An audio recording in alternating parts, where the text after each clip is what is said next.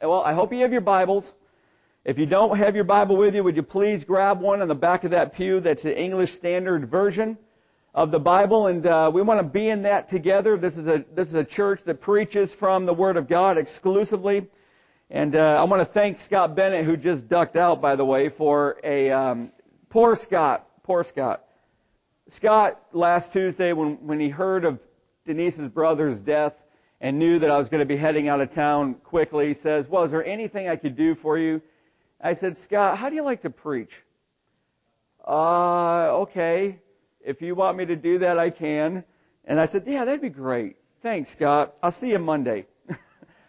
and he did. And uh, tell you what, it was a great experience for him, and I trust it was for you as well. But we're back in this series called Summer in the Sun, and all we're doing is looking at the Gospel of Mark, which, friends, you've got to remember is distinct and unique from Matthew, Luke, and John, because Mark writes in a very fast-paced story narrative fashion. There's only two or three times that Mark really comments and writes about the literal teachings of Jesus. He's giving us a picture of what Jesus looked like in action, what he did, what his mission was. And so we're going to be looking at Jesus, God on a mission this morning in the passage of verses 29 through 39. That's Mark chapter 1. If you know anything about Billy Sunday, I've got a t-shirt with Billy Sunday on it, and it's captured in a photo the, the iconic essence of Billy Sunday. He had more energy than probably any preacher you'll ever, ever have seen. He's no longer alive. He was a professional baseball player. The Lord captured his heart and his affections. He used Billy Sunday um, on this earth to preach powerfully and excitedly and simply the evangelistic call of the gospel. And Billy Sunday preached to thousands and thousands of people. He said this one time, and I want this to sort of guide us into the sermon this morning from the words, from the lips of Billy Sunday, is this statement. More men fail through lack of purpose than lack of talent. Now, I don't know about you, but when I read that statement, it sort of galvanized my own experiences and my own observations that it's really less about the talent that you have and the talent that I have in the kingdom of God and a whole lot more do you really, really know why you're on this planet? So let me ask that. Honestly, do you really know what God wants to do in your life and through your life for the kingdom of God? Do you know your purpose? I mean, why do you even live? Acts tells us that when David, King David, completed his purposes that God had given to him, he fell asleep. That means he died. That means when God was finished with David, when David had completed why God gave him life, when his mission and when his purpose was done, God said, you don't need to be on this planet another day. Come on home. Listen, the fact that you and I are breathing and alive this morning has to tell you something that is an irrefutable, biblically redemptive fact. God's not done with you yet. He has a job for you. He's got a mission for you. He's got a purpose for you. But here's my resolution. Very, very few Christians know what that is. Well, how do you know that, Pastor Tim? Because I ask. I ask Christians, why did God create you? Why are you here?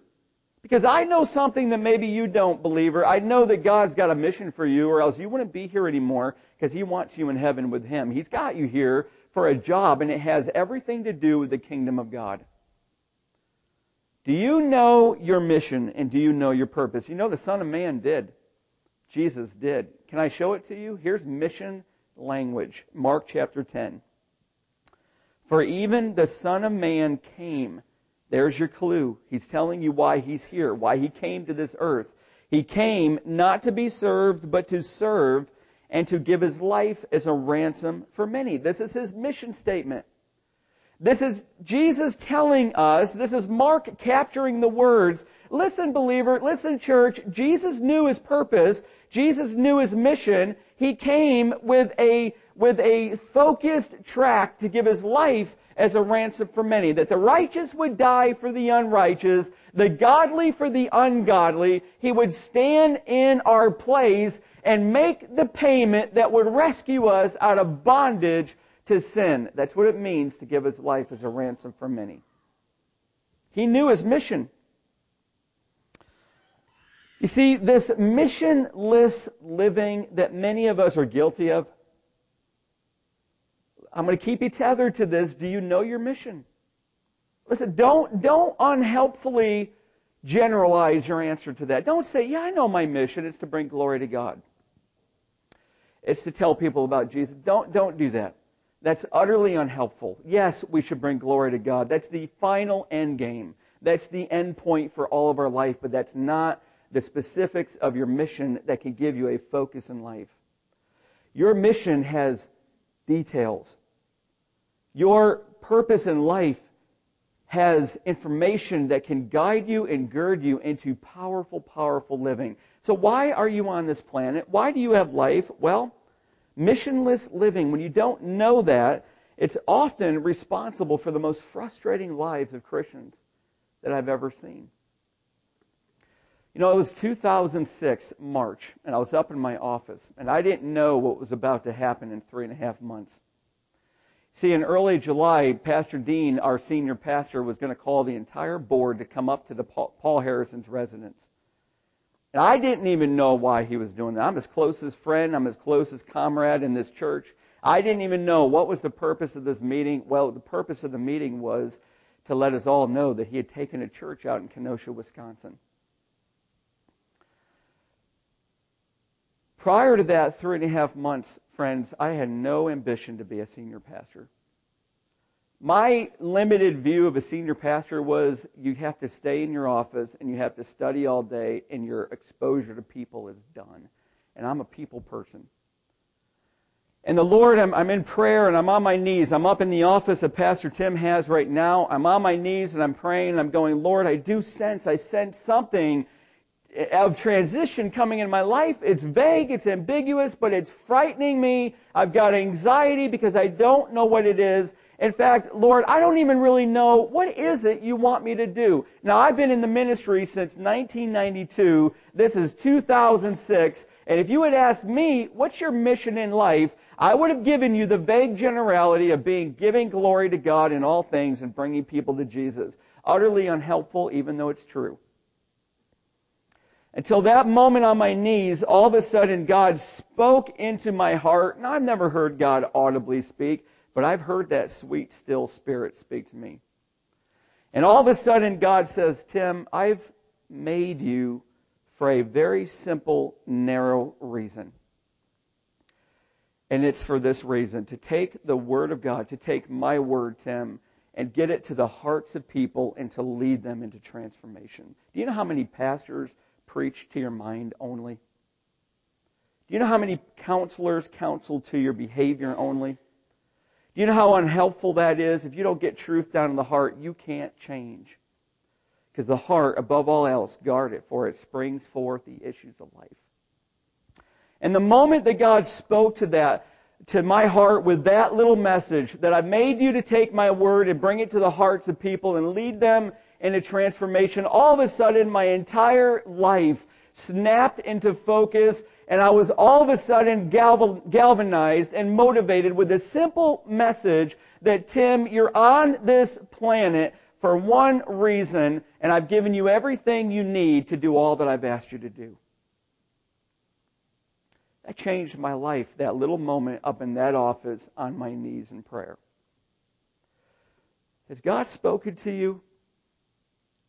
He won't unless you're in prayer, because that's almost always how he speaks his mission and it takes prolonged time in the fellowship of God. Thomas Carlyle, a Scottish sage, said this A man without a purpose is like a ship without a rudder. He's a waif, a nothing, a no man. He says, have a purpose in life, and having it throw such strength of mind and muscle into your work as God has given you. My goal this morning is simply this. Let's see Jesus, understand his mission, and live it out in powerful, powerful living. Well, if you remember from two weeks ago, you remember we looked at Jesus and the passage just preceding this, and he had preached in a synagogue, and his preaching was authoritative. He, did, he wasn't like the rabbis of his day. You see, the rabbis of his day would quote from other rabbis. They would get their authority from the other rabbis. The two most famous rabbis in Jesus' day were Rabbi Gamaliel and Rabbi Hillel, and often scribes and Pharisees and rabbis would begin their teaching. Rabbi Hillel says this. Let me expound upon it. Jesus never did that. Jesus always said, my authority is from, from my Father. He sent me. I am the living Word. I wrote the Word, and I'm telling you from my own authority what God is telling you. And it was a way of teaching that no one had ever experienced before. It was so shocking that the Greek says it left the people in that synagogue thunderstruck. I know of a church where the senior pastor got up one morning, nobody knew this was coming, and he confessed to an adulterous affair and that he was leaving the ministry, and everybody in the church was struck into mute silence. Well, that's the thunderstruck nature, but they weren't struck by the sin of Jesus. He had no sin. They were struck mute by the authority and the power of his preaching, and it was demonstrated when all of a sudden a man shrieking in the middle of the church cries out, filled with a demon, and Jesus commands that demon to be silent because he will accept no praise from any worker of evil. He will only accept praise from his people. And he casts that demon out of that man, and again, it amazes and it astonishes the people of that synagogue and they began a discussion group. Really not the reaction that Jesus would have liked. Listen, when you see the Son of Man in His glory, the only right reaction is to fall down on our faces and repent and give Him even more than we ever have our entire lives. They began talking among themselves, who is this guy? Well, Jesus leaves and it's noon because the synagogue service always ended at noon. And there was always a customary Sabbath feast, so they would have left the synagogue, all the people, but we've got in mind Jesus and the four disciples, and traveled to their homes for the Sabbath meal. And here we pick it up in Mark 1:29, immediately upon the ending of that synagogue service. And he says this, Immediately he left the synagogue and entered the house of Simon and Andrew with James and John. So here we go, the five of them, leave the synagogue and they go to Peter's home. Peter and Andrew shared a home. And if you went to Capernaum today, friends, what you're going to find in Capernaum is nothing but a set of ruins scattered one mile long along the, the, the shore of the Sea of Galilee. But in that day of Jesus' day, Andrew and Peter owned a home, and the architecture today that we can see was probably in the form of what's called an insula complex. An insula complex is very fascinating. It's a block of apartments all built around an inner courtyard. So on the other side of the complex, you've got the street, and there's no road, there's no doors, there's no windows facing the street for safety and security reasons. The only way in, the only windows in were from the courtyard, and it allowed whole families to be able to live together yet have their own separate apartments because we know this was Andrew's, this was Peter's, and his mother-in-law was there as well. So they've got an apartment complex by all indications called an insula complex. And they walk in there, and when they enter the home, they discover that Peter's mother-in-law was in bed, ill with a fever, verse 30. Now, if you go to Luke's gospel, by the way, Matthew, Mark, and Luke all capture this incident, all capture this story, but shading different details according to the purpose of their book. Luke is a doctor, physical medical doctor. And so he writes that she was in bed with a high fever. Matthew and Mark don't mention that. But in the Greek, the word for high is mega. You ever mega size your McDonald's fries? You ever mega star, watched a mega star play basketball? Well, mega is huge. She was in bed with an incredibly high fever. Now we would think, okay, go to the pantry, go to the medicine cabinet, pop some Advil, and you got the fever down. Well, they didn't have that. She was seriously sick with what was in that time, friends. Now listen, you gotta know this if you're gonna climb into the, st- the story. At that time, this was life threatening. Fevers can kill. And this was a life threatening high fever according to Luke. And fevers weren't viewed by the rabbis as symptomatic. That's always a symptom of an infection that your body is fighting. They didn't see that then. They didn't know that then. The fever was always the illness itself. So this isn't a symptom that she's in bed with. They viewed it as she's in bed with a life-threatening disease. You see, rabbis had two ways, two perspectives that they viewed a fever as. Did you know this? This is really interesting. Fevers were either caused by God or they were caused by demons. That was the extent of their knowledge of a fever. Well, we might think, well, how could they ever, I mean, how could they ever view a fever as caused by God? Well, listen, go to Leviticus 26 and go to verse 16.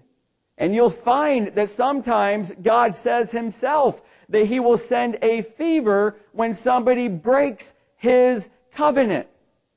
And so this wove itself into medical treatment. And so they viewed fevers as either divine judgments or the evidence of de- demonic activity. And we see in verse 30 that Peter and whoever else immediately told Jesus about her. Now, I'm sure most of us have read this so many times. Have you ever just paused after verse 30 where it says immediately they told him about her and just meditated on that? Just chewed on that? Just saturated your mind with that little truth? I mean, friends, do you have somebody in your life that's struggling? That's suffering? Do you have somebody, I do, do you have somebody in your life whose faith just seems to be beaten down because one trial comes after another like the waves of the ocean and you can see their faith just seeming to extinguish before your eyes? What do you do with that person? Do you give them a pep talk? Do you try to give them empty encouragement. Do you see the truth in this? Is that when somebody's suffering in the home of Peter, they didn't do anything else but bring Jesus to her. Pretty soon we're going to see friends of a paralytic bring him to Jesus. But the two have to meet. Our struggling friends have got to meet with our powerful Lord. And so unhelpful advice of empty philosophy and counseling that is devoid of Christ-centered biblical truth is not the way to go, and it's demonstrated for us. We've got to be a church filled with believers that know when our friends are struggling, there's only one place you go, there's only one person you go, and it's to Jesus Christ. And they go to Him and they demonstrate what we all ought to do, and that is pray. Pray, pray, pray. You know what we do when we pray? You do understand, right, that every believer is a priest. It's the priesthood of all believers, according to Hebrews.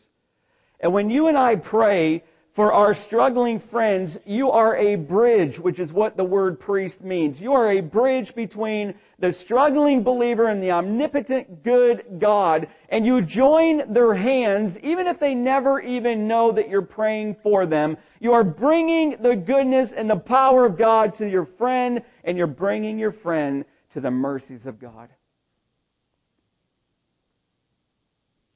It's what we ought to be doing more and more, and we should be encouraged at the response of Jesus. Look at verse 31.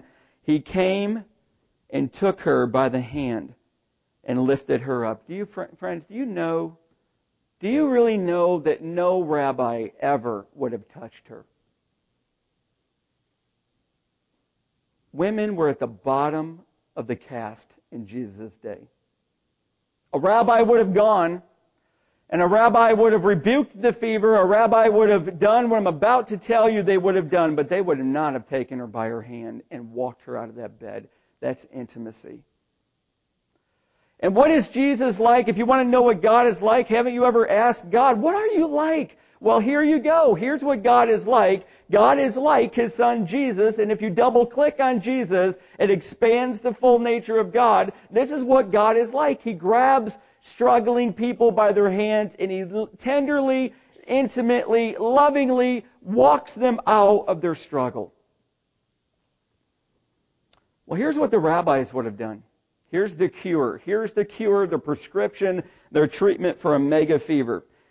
They would have taken a knife made totally out of iron, and they would have taken some of the sick person's hair, and they would have braided that hair, tied it to the knife, and tied it to a thorn bush. You're seeing it behind me. This is actually out of the Talmud, which is the Jewish book. This is what they would have gone by. They would have tied it to the thorn bush, and then the first day, read Exodus 3, 2 through 3. This is the account of Moses and the burning bush. High fever, burning bush. The second day, they would have read Exodus 3, 4. And if the person is still alive, the third day, they would have read Exodus 3, 5. And then they would have ended at third day's reading by cutting down the thorn bush while, while citing a magical formula. Friends, this is straight out of the book called the Talmud.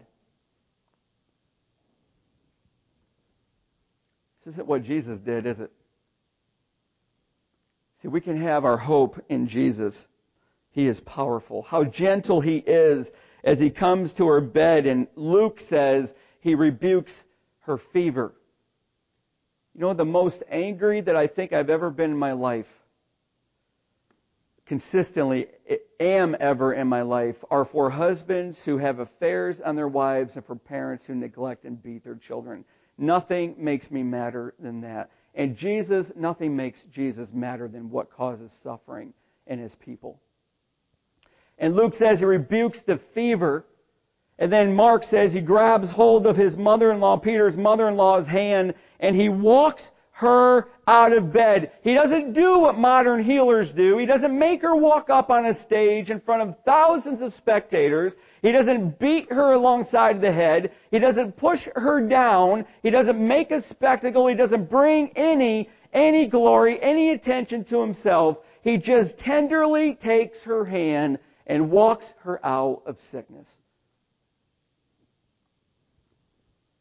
You want to know if somebody really does truly have the gift of healing, friends, don't find it in these spectacular demonstrations. Find it in the person who quietly will come along you and pray for you and beg for God's mercy. This is the method of Jesus. God in the flesh reaches for her hand and takes this seriously ill woman who has a life-threatening fever of which there is no true antidote and heals her and brings her out of the sickness. And look at what her response is in verse 31. The fever left her. Now listen. She began to serve them. You know that the very root definition of the word worship is serve. You ever want to know what's it mean to really worship God, then I got to tell you the very root concept is Romans 12:1. Lay yourself on his altar and say, "You've got me, all of me." See, Jesus heals this woman, and what's her response? Not going around town telling people what a wonderful gift God gave. Not a discussion group that says, how did he do that? Simply a response of laying herself at the altar and saying, I want nothing more than to serve Jesus. He saved me. He healed me. He freed me. He rescued me. Why? Not to make me a free person, but to make me a freed person. Freed to serve Him. You know, a couple of weeks ago, I was uh, flat in my back. I had hurt my back badly, probably the worst time in about 20 years. And I'm in my recliner, laid out, can hardly move, can't find any. You've all had this happen. You know, when your back hurts, everything hurts. And all of a sudden, Carissa comes home, my daughter, from being overnight with her friend.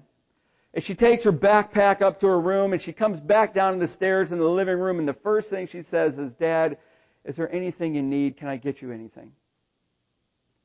About five minutes later, Denise came up from downstairs in the laundry room and she comes up and drops something off in the kitchen, comes right back out in the living room and says, honey, do you need anything? Can I get you something? I know you're in pain. What, what do you need? I can get it for you. Friends, Carissa's learning to serve because my wife is such a server. And because my wife knows something. If you knew my wife's background, you will know that when she was four years old, her father, who was an alcoholic, took a gun and put, pointed it right at all five of the kids and threatened to shoot them. Drunk. Thank God he could not find the shotgun shells. You will know uh, what background my wife was rescued out of by the grace of Christ. And that has created in her a perpetual thankfulness that, that demonstrates itself in serving other people. She's a server. And so isn't Carissa. And so isn't Peter's mother-in-law. This man rescued me. He saved me. I can't think of what else I'd rather do than to serve Jesus and serve the people around him. There's an, an old Scottish motto. Three words, and it says, saved to serve. Is that you? Now, whenever a pastor asks you that question, if you're like me, all of a sudden a battle erupts in my mind. Well, of course it's me. And then the Spirit says, Really? You like to serve when you're the one choosing to serve, but what if somebody asks of you? Do you still like to serve? Saved to serve, my favorite preacher ever. I wish he was alive. When I was alive, I'd love to meet him one day. I will. Charles Spurgeon. He once had a lady come up to him after church and she said this. This is amazing. She says, Oh, Mr. Spurgeon, Christ has changed my life and he shall never hear the end of it. He will never hear the end of it, meaning he will never see the end of it as well. I will serve him until the day I die. This is the response that Peter's mother-in-law shows the church. This is what a saved people of God ought to do with their lives. Jesus, what is it you want me to do? Let me serve you. You will never see or hear the end of my gratitude. And then all of a sudden verse 32 says that the evening came and the first knock came to the door. You see, the Sabbath was very constraining to the Jews. You couldn't carry a burden on the Sabbath. You could only walk so far on the Sabbath. They had dozens and dozens, over a thousand rules that govern what you could and could not do on the Sabbath. And you knew when the Sabbath came to the end, the Sabbath always came to the end that day when the dusk settled and the sun began to go down and the first three stars appeared in the sky. Listen, you'd go outside as a Jewish person at the time of Christ and when you could see three stars, that was the end of the Sabbath for that day, and you were free to move. So we know it's in the evening, and we know the stars have appeared, and all of a sudden people began to carry their sick and carry their needy to Jesus, and they knew where he was. They knew he was in this insula complex. They came in through the courtyard, and Mark tells us the whole town came. How big is Capernaum? 10,000 people. That's a lot of people. That's a big line. And Mark tells us Jesus began healing and Jesus began uh, casting demons out. And Luke supplies something Mark and Matthew don't, that all who came, Jesus healed. All who came with demons, Jesus cast them out. This is remarkably exhausting. Listen, on Sunday afternoons, I can tell you, I go home and I'm flat exhausted. Especially when there was four services going on in a weekend. And that's nothing compared to Jesus. He just preached in the synagogue. He just cast a demon out. And all of a sudden, the whole town comes to Peter's door and he begins healing and he begins dispossessing people of demons. And all of a sudden, the, Luke, uh, Mark picks it up. Without telling us, he went to bed, but woke up early. Look at verse 35. Rising early, very early in the morning. Well, that word morning in the Greek, friends, is always reserved for the third and final watch of the night. It was between 3 and 6 o'clock in the morning, and the fact that Mark says very early in the morning tells you it's shaded closer to 3 than it is 6. And so very early in the morning, Jesus while it was still dark, departed and went out to a desolate place, and there he prayed. You ever notice how often he does this? Four times in Mark, and if you bring in the other gospel writers repeatedly, he's constantly going away from the frenetic busyness of ministry back to a desolate place where it's just he and just his father, and he taught his disciples to do the same.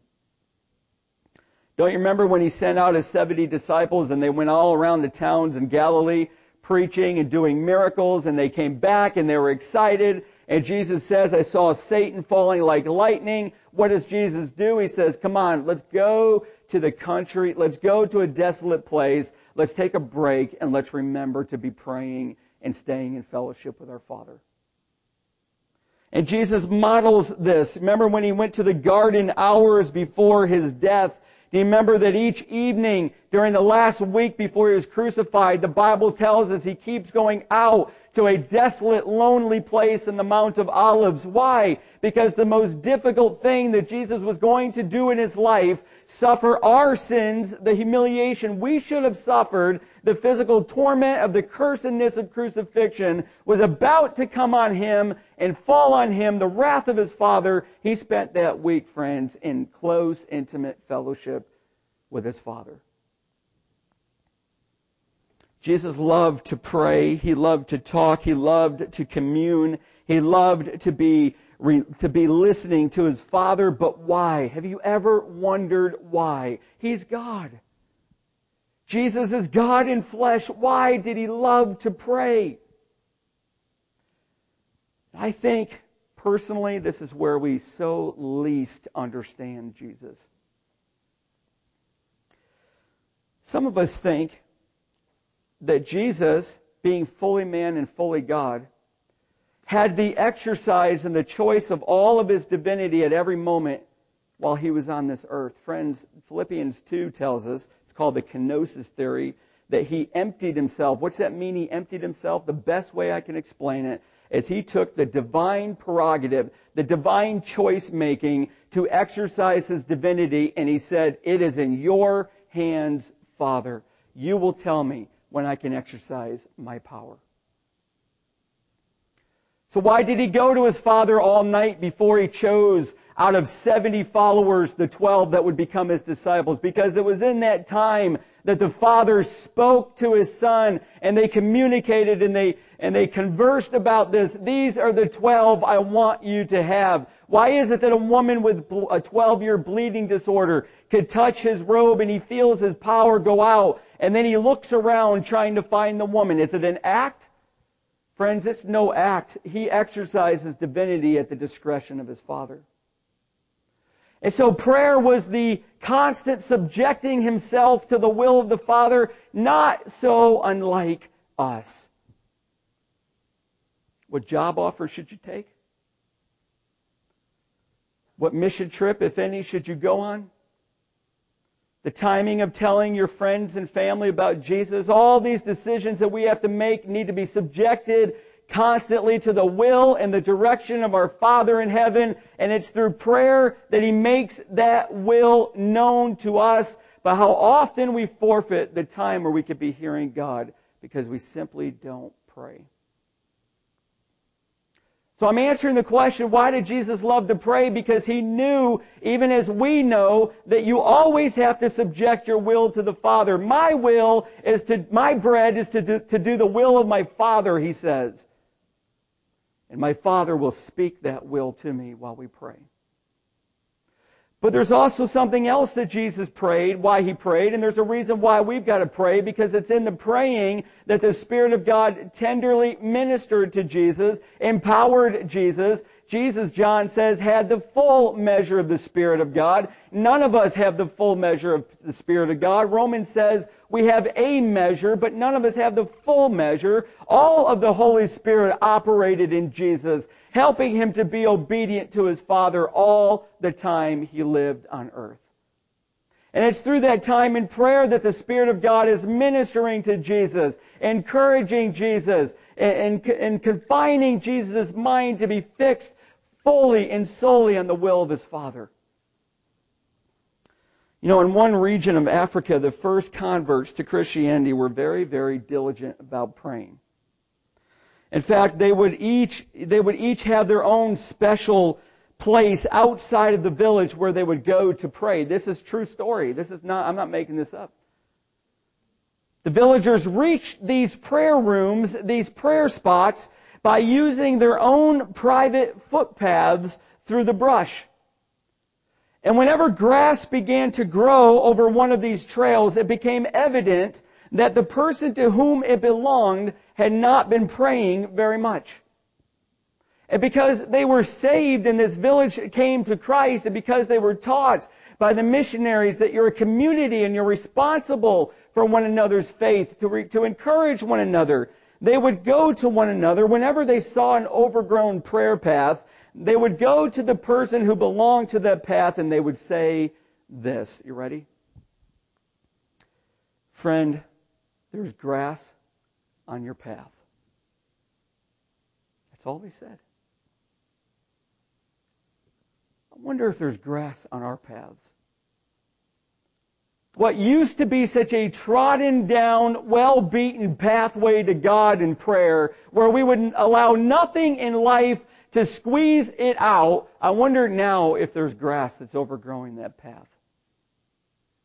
See, you can't come away from this account of, of, Mark chapter 1 where we're seeing what the Son was like and, and come away without being convicted and encouraged and challenged to remember that, listen, we know the will of the Father and we're given the power of the Spirit uh, not unlike any means other than prayer.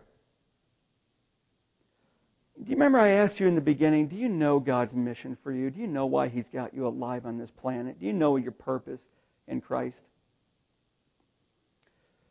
Most believers can't answer that. And I've never seen an exception to this. The ones who can't answer it don't have a rich prayer time with God. Because that's where God communicates your mission. This is what we're seeing at Jesus, God on a mission as he stayed on track because guess what's about to happen in verse 36? And Simon and those who were with him searched for him and they found him and said to him, Jesus, everyone is looking for you. Do you know what they're thinking? Now, you got to put yourself in the disciples of the shoes, the disciples' shoes for a moment.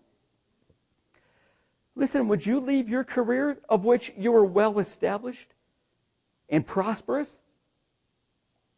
They were in a fishing partnership, the four of them, James, John, and Peter and Andrew. Would you leave your career, the thing that you've done all of your life, the thing that you know better than anything else in this world, would you leave that when Jesus came calling?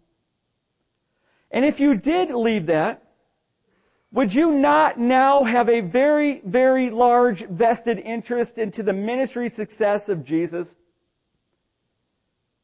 Would you not want that ministry to be prosperous and to grow? This is what I left my career for. I don't want to enter into a floundering ministry. And we've got 10,000 people in Capernaum all knocking on my door, Peter says, I think, thinking. And it's exciting, Jesus. This is why we left the nets. This is why we left our parents and our boats. Because this is what life is about. And you want to come out here into a desolate place and pray? And even worse, look what Jesus says. Let us go on to the next towns, verse 20, 38. That I may preach. Preach. I can see Peter at least doing what I think I would probably do, and that is, Jesus, haven't you ever heard of the social gospel? Listen, the preaching is passe. That's gone. That's traditionalism. That's what we call fundamentalism, Jesus. The action is getting out and feeding the homeless. The action is getting out and helping those who are bedraggled in life. Jesus, don't you know the words that every church person's going to know in the 21st century? Preach the gospel at all times, and if necessary, what? Use words. That's garbage. The gospel's always been about preaching it, and it's always been accompanied by the demonstration of power and actions, but it's the preaching that is fundamental. How can anybody come to know Jesus? Romans says the answer, gives us the answer, you've got to be preached to. That means you've got to go to your coworkers and you've got to verbally demonstrate and, and make clear the gospel. You've got to go to your schoolmates and you've got to share the gospel. You've got to go to your neighborhoods and you've got to share the gospel. Just acting it out and demonstrating it is not the saving power of the gospel. Declaring it is. And what mutes the power of the gospel is when there is no accompanying demonstration of its beauty. And this is what Jesus always did. The platform for his ministry was the preaching of the gospel, and the demonstration of the gospel was always the display. You go to a lot of churches today and they want to forfeit the power of the preaching. Let's make the preaching 15 minutes and let's make the music 45 In fact, there's churches around the nation that are saying, you know what? Let's take this Sunday away from church. Let's just come to church at 9 o'clock. And we've got vans and we've got buses and we've got a whole storehouse full of canned goods. We're going to go downtown and we're going to feed the homeless because that's the most important thing that we ought to do. And Jesus shows us, no, it's not. The preaching of my word is the most important thing and it better be accompanied by the demonstration of grace. How do I know that? Well, if you don't want to just take Mark chapter 1 verses 38 and 39 for the authority in that, let's go to the role of miracles and the role of signs. Mark chapter 16, and they went out and preached everywhere while the Lord worked with them and confirmed the message by accompanying signs. You see, signs and demonstrations were to give authority to the message. Well, let's go a little further. So Paul and Barnabas spent considerable time there speaking boldly for the Lord who confirmed the message of His grace by enabling them to do miraculous signs and wonders. Pastor Tim, do you believe signs and wonders happen today? Yes, I think they happen all the time. We probably don't see them especially when you go into a new part of the country, uh, of the world that has not yet received the gospel, there's almost always the accompaniment of signs and miraculous wonders. It's always to confirm the gospel, but it's never to get ahead of the gospel being preached. Hebrews 2 says, How shall we escape if we neglect such a great salvation? It was declared at first by the Lord while God also bore witness to it. What do signs and wonders do? And miracles, they bear witness to what the preaching of the gospel and the content of the message of grace has always been. I am so thankful.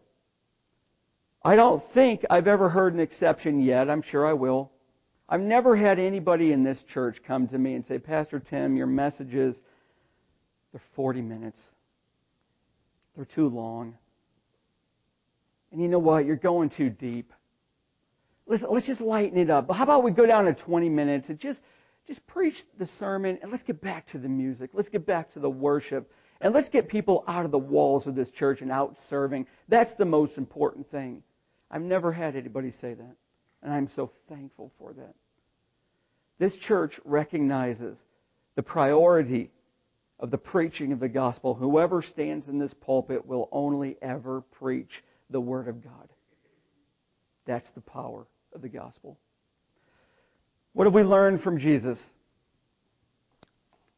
How are we spending the summer in the sun? Ladies, Jesus loves you. And if Jesus loves you, God the Father loves you because Jesus is fully man, fully God.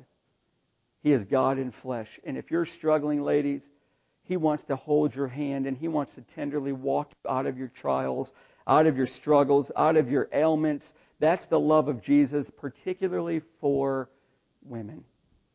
Man, he loves us as well. And he wants us to, all of us, to proclaim his truth. He set the standard high. He set the standard high. My message, it's my message that is going to be proclaimed, and it will be accompanied by the demonstration of the gospel. But it's the message that we all must proclaim faithfully. And how will you know what your mission is? How will you know what your purpose is, friends? It's when your grass is well beaten to your prayer room and God the Father will speak to you and he will tell you, this is why I gave you life. This is what I want you to do with your time on earth. And it will always meet squarely the kingdom of God.